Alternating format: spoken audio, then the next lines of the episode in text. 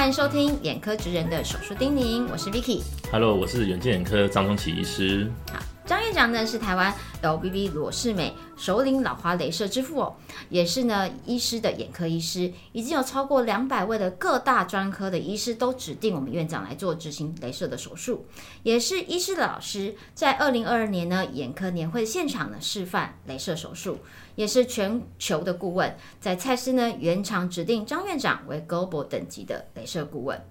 你会在此频道听到内容有眼睛保健、近视雷射、老花镭射、白内障手术等医疗资讯，还有手术的注意事项。喜欢我们节目的听众朋友呢，也欢迎到我们的 Apple Podcast 给我们五星的好评，或是分享给身边的好朋友。如果你有想要收听的主题，也可以留言告诉我们哦。那今天呢，要跟大家聊的主题是 LVB 裸视美首领镭射哈。那在眼睛里面哦，当水晶体随着年龄逐渐失去弹性之后，睫状肌呢的收缩功能也逐渐上升，那个调节的功能就会下降了。那我们就会看不见比较小的一些字体，好，这就是大家所说的这种老花的一些症状哈。所以哦，当大家发现你看不到餐厅的菜单或者是手机讯息的时候，那你就是有老花的症状了。那一般都是发生在这个四十岁左右或是以上的人哈，这样子的年龄可能会因为每一个人的不同而异哦。那今天呢，我们要来跟我们张医师来聊聊哈，因为现在哈，LVB 裸视美的这个首领镭射这个技术哈，从去年开始已经成为大家在解决老花症状的一个主流了。那既然有新的一个技术，那就表示那我们再了解一下，就是旧的。哦的镭射的方式，还有它的眼镜的一些方法，这样子。对，它的确突破一些过去以来哈我们老花镭射的限制啊。网络上很多眼科医师还是，如果你看到以前的文章的话，会看到眼科医师跟大家说，四十岁以上就不要再做近视镭射了哈，因为你还是会老花，你还是会戴老花眼镜。好，那。所以呢，过去来其实因为 Smile 镭射手术的进步，大家又重新燃起哦对近视镭射的一个信心呐哈。那所以我很多我这个年龄层的朋友跑来找我做 Smile 近视镭射手术，那遇到很多次数，所以以上的其实真的就是效果会稍微比较差一点点，因为大家对近距离的事物要求很高，因为现在是手机时代，我们每十分钟就会拿出手机来检查一下，看有没有什么讯息的。要近距近距离视力不行的时候呢，大家就会抱怨连连的，跟过去十年前以前比起来是不一样。以前大家只需要大概说看包装杂志那十那一两个小时呢，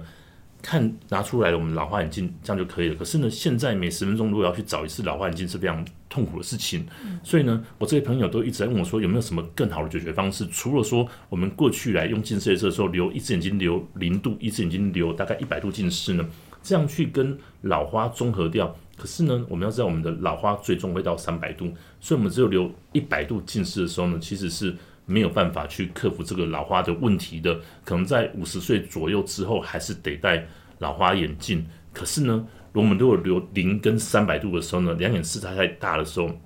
我们的头又很容易晕呐。哈，所以呢，过去呢，我们的近视色有这个限制，最多留零跟一百度，不能留再多了。可是呢，在手机时代呢。会产生很大的这样困扰，就是手机看不到了。哦，所以其实过去是用就是就是视察的关系，所以让你能够近的也看得到，远的也看得到。可是事实上，在经过年岁的增长，因为它必须还是要到三百度左右才看得到近的东西。那个张医师刚刚讲那个十分钟，我觉得不是诶，现在大概每三十秒到一分钟，所以手机焦虑啦，就是一听到声别人的声音也以为是自己的手机，全整个房间的人就一起拿起手机起来哈，大家都有这种焦虑感。好，所以旧式的镭射老花镭射的做法，其实是用视差的方式来来做这样的东西。所以其实到的年纪越来越增长的时候，还是需要就是佩戴老花眼镜来辅助，没有办法完全解决这个问题。对，那在手机时代，你要想想看，你每十分钟要找一次老花眼镜是非常痛苦的事情。然后每次手机都要放字放很大，放到你后面两排的人都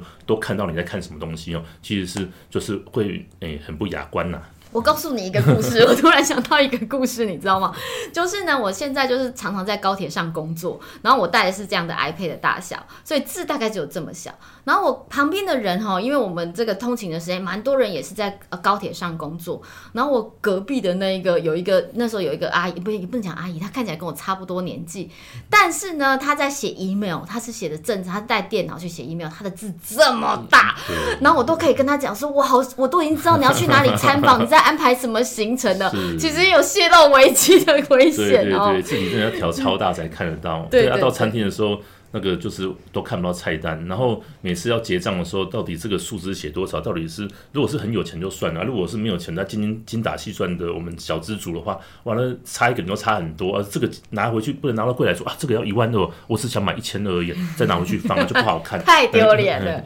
对，那现在是这样的话，新的的这样的一个呃罗氏美的这个镭射，它又是怎么做法呢？对，那这是一个新的技术上的应用，然后就是它会在我们的角膜上面呢，再打上一个球叉啊，它这个球叉会延长我们的景深哦，所以这时候我们的眼睛呢，大概经由这个球叉的，可以造成景深的大概能够加长一百到一百五十度左右的景深的延长，也就是说，这个时候呢，我们就可以把我们的眼睛一只眼睛留在零度，另外一只眼睛可以留到一百五十度左右，然后呢，这一百五十度的眼睛还可以再延长景深到三百度。哦，那这个好处还是我们远的这一只因为有景深关系，它是零到一百二十度，所以两只眼睛的容像会更好，然后看近的又会看得更清楚。好，所以有这两大好处，所以视差比较不能有视差的感觉，然后呢看近的又更好，等于突破过去老花镭射的限制。好啊，所以现在四十五岁以上的人来找我做老花镭射，其实他们回去是蛮开心，不再像以前我们单纯做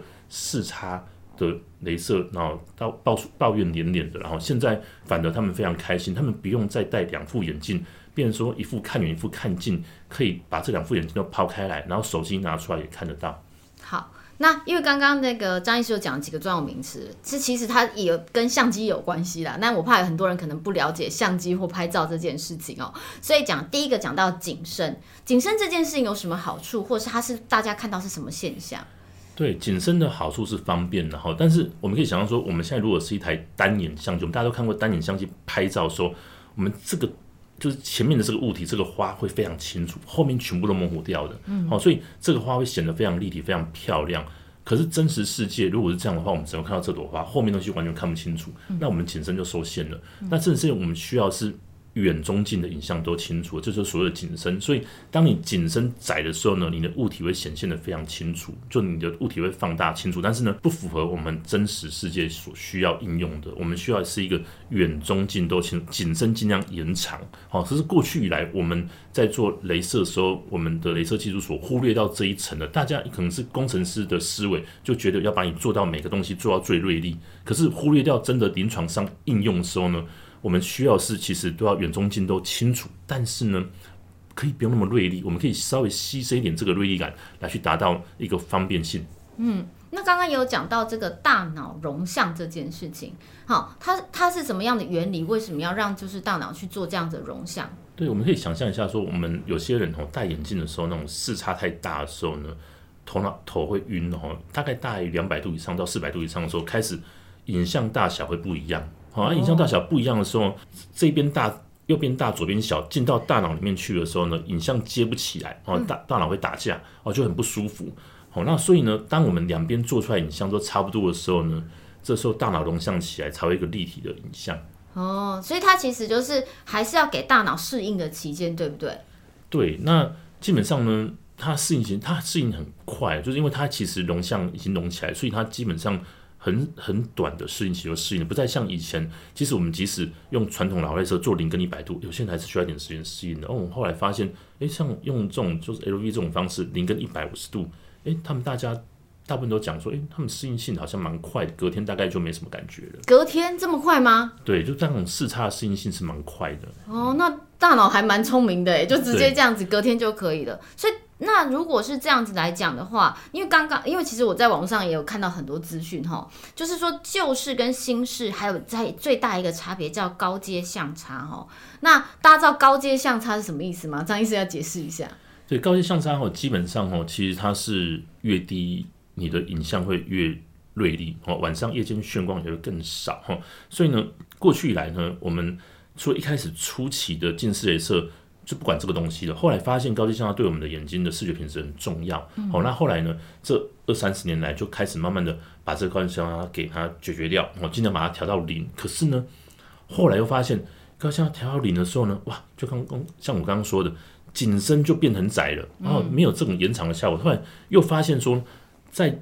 高位相差这里面有一个叫球差这一部分，我们把它打上球差，只要不要打太多，打在一个安全范围里面，反而可以有助于我们的景象影像的延伸、景深的延长。嘿，这时候我们反而在这个相高些相差里面，反而是把它提升一点点的，在某个单项，就是球差这个单项，光是调多一些些正负之内延长。就会造成，就是可以达到我们景深延长的效果，让我们可以看远中近都看得清楚。嗯，哎，所以这是高阶相差一个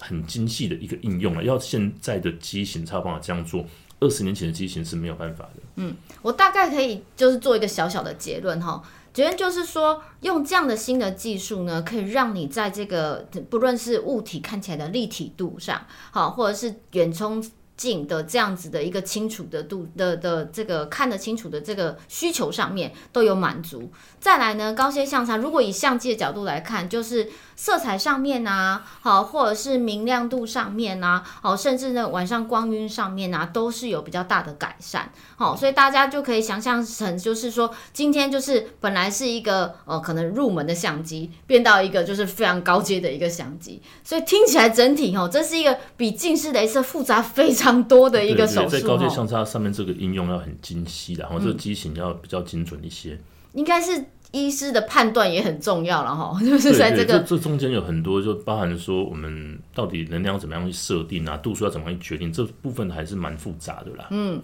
那所以如果是这样子做完这个 LVB 手术的话，它大概修复期会落在什么样的时间以内啊？基本上我们观察我们的患者，然后大部分在隔天可以恢复八成的时间，但手术当天会有点不舒适，好，因为毕竟是在眼睛上面做手术，它会有点刺痛，一直流眼泪，这是正常。在这六到八个小时左右，那我们都会尽量让患者就是闭眼休息。隔天大概一大早起来，他就会发现说，诶，他好像就是恢复八九成了，比较已经几乎没有疼痛感了。大部分的患者，然后呢，看视力大概有八成的恢复，哦，这时候呢，我们的焦点看远的会蛮好的，哦，中距也会蛮好的，近距还没完全恢复，大概在两个礼拜左右呢。中近距离就恢复的蛮好的，好，然后呢，夜间光晕大概在一个月左右，慢慢恢复到以前戴眼镜的感觉，好，所以一一开始我们从头开始是，就是我们会先从远变好，再中距，再近距，然后最后是夜间光晕，就这几个循序渐进。但是隔天再恢复八成的适应呢，隔天回去上班，大部分是没什么问题的。大部分因为我们其实我帮很多医师朋友做手术。很多大家意思就是劳碌命是没办法休息的，哦，休息。不要说他们劳碌命，他们是认真兢兢业业工作，是你们你们你们。对，那他们连 就是一两天休息一两天都没办法接受，所以他们基本上都是来手术隔天隔天就回去工作了。哦，那他们还是可以工作啊，只是说我们还是会劝他你要多休息，不然眼睛其实会很容易疲劳。嗯，而且他修他恢复的时间，你刚刚讲的是从远中近，所以那如果马上回去工作做近的，却稍微有点吃力的感觉，会比较花力气，会眼睛会常会觉得比较胀痛酸涩，那就多休息。嗯，所以再总结一下，就是说，其实，在隔天之后大概恢复八成，先先从远距离开始恢复，然后中距离跟近距离的时候会再慢慢恢复，那一个月之内左右呢，夜间光晕会完全恢复，大概是这个这样子的一个时程。好，所以如如果你是选择这样的手术。的话时候，一个月以内不要来客诉哦。对对对，有时候我都会先先跟患者讲了，在两个礼拜之内看电脑哈，你大概会有点误了哈。那所以有些会计人员哈，他们看小数点，我刚好到结账钱哦，我就说你还是先不要做好，等到你结账完之后再来好了。不然你这两个礼拜你可能会很生气，哦每次看到小数点都要很用力。而且财务那个可能都千万千万的单位，那个真的不能看。他们又要赶时间的话，就会很生气，他跑来跟我说怎么会这样子？而且他们下礼拜就跑来跟我说，哎哎，张医师抱歉了，上礼拜我是对你。发脾气，哎，其实哎，现在已经好了哎，呃，所以其实这时间上的变化就好了。我我我知道张医生一直张医生那个不是小数点，是那个千位的那个 mark 啦，就是那个 mark 很多的时候，对对对对，它金额很大，它需要花很多力气去对。焦，所以我都会请他们把我们电脑字调大，然后调变一百二十五个升或一百三都好。嗯，好，那如果是这样子的话，因为如果是你说老花可能是四十岁以上人会发生，可是我在此之前可能就近视啦，我就散光啦，好，我就已经可能正是有人有远视的问题，像这样子的人可以做这样子的 LVB 的这个对对，其实这个反而是因为在台湾大家都是有近视啊，哦，所以这个族群才是最大宗的、啊，所以我们现在这个手术适应就是，哎、又有近视又有散光的人，然后又迈入中年四十几岁的人，其实这样哦蛮辛苦的吼，连远的也看不清楚，近的也看不清楚，然后然后然后眼镜，其实他们的过程当中应该是蛮痛。对，那最常见的是在这个年纪人又遇到多焦眼镜的困扰，然后我们的那个就是渐进多焦眼镜，它其实光学区蛮小的吼。那除非说我们买到很贵的一副很多万的进口的眼镜，那这个时候它光学才会大一些些，让我们比较容易适应。我自己有试过了，试过。就是台场的，我大概要花一个礼拜。我那时候也是四十岁出头，就老花蛮严重。那我后来就做镭射做掉。那我在那之前，我已经开始来试戴我们，因为我自己有眼镜行嘛，就试戴我们的老花眼镜。那老花眼镜渐进多焦呢，台场我大概花一个礼拜左右适应，那国际大厂我大概花一个下午就适应，然后就是那个光学区。可是呢，它光学区还是小的，也就是说，其实你没办法侧眼看东西，你没办法左哦眼球这样转动去看东西，你必须把头整个转过去。对准镜片的中间的光学区，你才可以看清楚东西。你看用镜片的周边看东西的时候，影像会是模糊扭曲的。哦，这是多焦点渐进多焦眼镜的一个比较大的缺点，但是它的是它是方便的，哎，它很方便，它的确可以让你不用准备两副眼镜，可是它有这个缺点，所以很多朋友来找我是因为他其实不太喜欢多焦眼镜的感觉。多焦眼镜的光学区大小哈，我怕大家不理解，我解释一下哈，就是说你可以看清楚的那个点的那个位置要比较精准一些些，不是像这种大面积，就是你今天斜眼看呐、左边看、右边看都可以看得清楚，对吗？是这个意思吗？好对对对，一定从这个放大镜的正中心看东西，放大镜的周边是模糊的，哇，这样真的也不方便啊，这样也没有叫方便啊，跟嗯跟跟比准备两来的方便哦 好比准备两副眼镜来的方便呢、对，因为准备两副眼镜你可能会要拿而且还找不到。对对，对。那所以这个已经是目前在眼镜上面的最极限了，就对了，渐进式多焦进。其实它真的是一个蛮不错的发明啊，反我觉得很很厉害，可是它还是有它的极限啊。哦，所以意思就是说，如果今天做这样的镭射手术，是可以解决所有一次的问题，就是近视、做呃跟那个老花。对，近视、老花还有散光，对对。对但是我们还是要先讲一下说，哎、对，我们有些我都会先跟患者哈说，你的期待值要先确立一下，就是说我们其实是尽量降低你对眼镜的需求。但是有些我们患者有时候看到说，哎、网络上面有些人说他做完就一点五了，有些人说他做完之后连蚂蚁有几只脚都数到。我觉得这是看个人状况，因人而异，然后每个人的眼睛的状况不一样，哈，然后所以我们不能保证说每个人诶做完之后就可以去山上打猎，哦，看到很远的东西，到底是谁要打猎 对，啊？然后呢回来又可以看到蚂蚁有几只脚，哦，帮蚂蚁做手术，这样这不可能，这是不可能的事情啊。那可是呢，减低我们对这两副眼镜的需求，看远的一副眼镜，看近的一副眼镜，基本上你生活中再也不需要戴这眼镜了，只是你不会变得超级远的望远镜，也不会变超级小的显微镜这样子。哦，所以我就说有些患者有时候来挑战说，嗯，那、你说我没有老花，为什么我现在是看这么细的东西我看不到？说对，人类就是这人类的极限哦，我们不要挑战人类的极限，医学有医学极限，人类有人类的极限。就是就算你今天是裸视，没有老花也一样看不到太小的对字啊。对对，所以我们说我就们符合我们一般生活正常需求，你手机的字让你看得到，好啊，让你出门可以看到公车几号，哎，这样子是 OK 的。嗯，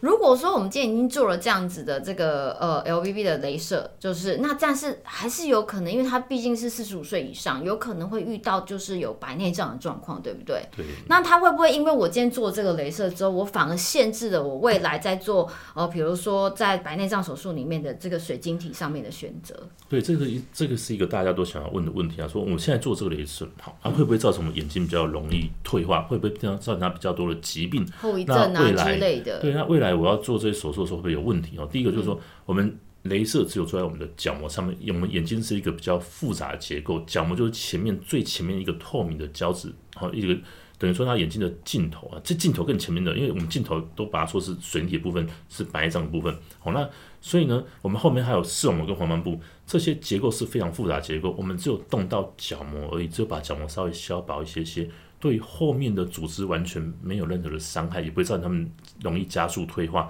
而本身角膜固控制在一定的厚度之内呢，它也不会退化。哦，所以呢，基本上呢，它不会造成我们容易退化病变。好，那未来呢，我们在做白内手术的时候，会不会造成我们的选择受限？哦，不能够选择多焦水滴或之类，也不会，因为。我们在做这个角膜手术的时候，我们现在的镭射机器已经很进步，我们把高阶相差控制在一定的范围之内。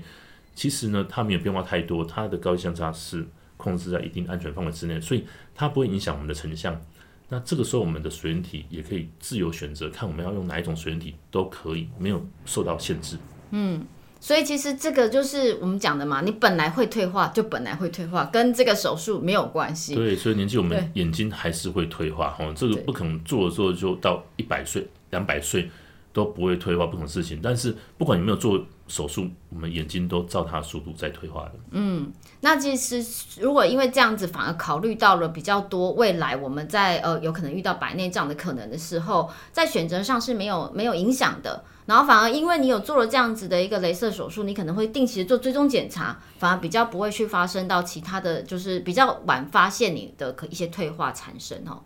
那呃，就是因为这个手术哈，费用大家都担都比较关心，然后你不用讲出真的价格，但是想应该是在各个手术室里面算是价格算高的，对吧？对，因为它毕竟机型比较新，然后现在。哎，对，而且美国无限制印钞票哈，所以全世界东西原物料都在涨哈，所以不管什么东西，我们现在一出门就发现，哎，什么东西都都涨价了哈。那台湾涨的还算少的哈，那国国外涨的是非常凶悍。然后大家如果如果去，最近大家就出国了嘛，大家有去欧美就发现说，那价钱涨的根本是疫情前的两三倍哈。那所以他们卖我们东西也是这样子，然后所以大家。既然这个是进口的东西，的确那就是比较贵。对，所以它是其实它就是一个精密的机器，然后又是一个就是园长，他本来单价就是比较高，再加上刚刚这些不论是医师上面，还有呃就是说的验光师上面，都需要复杂的去呃让这整件事情讨论出你最佳的一个解决方案哦。所以这个就是为什么它的这个费用会比较高的原因。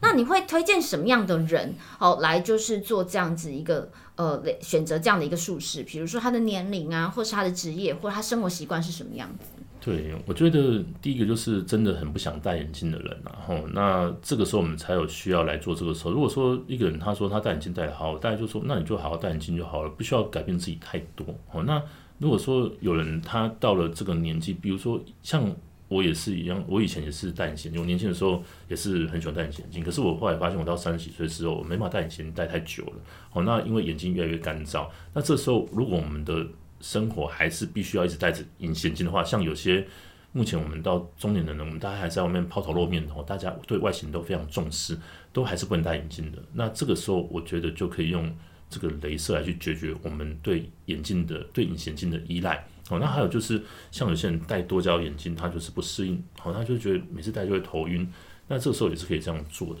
啊。那像我自己本身呢，是运动的困扰哈，就是我之前去跑马拉松的时候，去东京跑马拉松的时候，那结果呢，眼镜到当地就断掉了，哈，那就变成说我就要赶快找一副眼镜出来，可是呢，在当地人生地不熟的，要找一副眼镜没那么简单，变成说花非常多时间在这这方面，那这是第一部分，变成说跑步的时候没有眼镜。戴我就看东西很不清楚，还有我跑步时候眼睛那边晃，其实更不清、更不舒服啦。那后来